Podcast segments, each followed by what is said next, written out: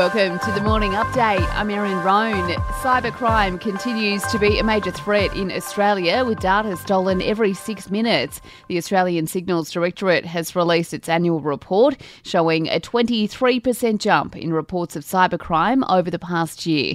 Defence Minister Richard Marles says we can all do our part though. Uh, the government's investing a lot in increasing our cyber capability and we need to make sure that across the community people are doing the basics in terms of updating their software and making sure that they never trust, they never click on an untrusted link.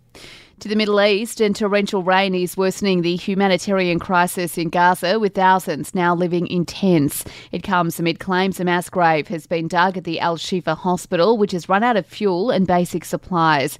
Medical aid for Palestinians, Chief Executive Melanie Ward says people are needlessly dying. The situation in Shifa Hospital is beyond horrific. These are things that could change today. If Israel would just allow fuel in via the United Nations to be couriered to the hospital, there's been a jump in complaints about airlines, with about half of all domestic flights in 2022 arriving late. Figures from the Airline Customer Advocate show there was a 100% increase in complaints last year compared to the year before. Only 43% of complaints lodged last year were resolved. Queenslanders are being urged to wear masks in public settings thanks to another COVID wave. Hospitalisations have tripled since the eighth wave began last month to the UK, and a man has been arrested on suspicion of manslaughter over the death of ice hockey player Adam Johnson. Johnson was sliced on the neck during a match and died shortly after.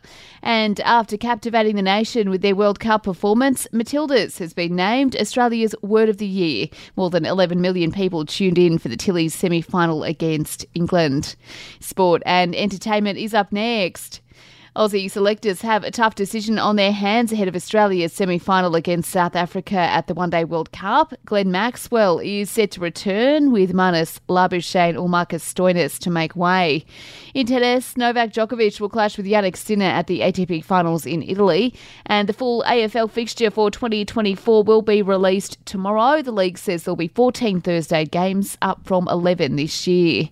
In entertainment news, Matt LeBlanc has posted a tribute to his late Friends co star Matthew Perry. He says the times they had together are among the favourite times of his life, saying it was an honour to share the stage. Perry drowned at his LA home late last month.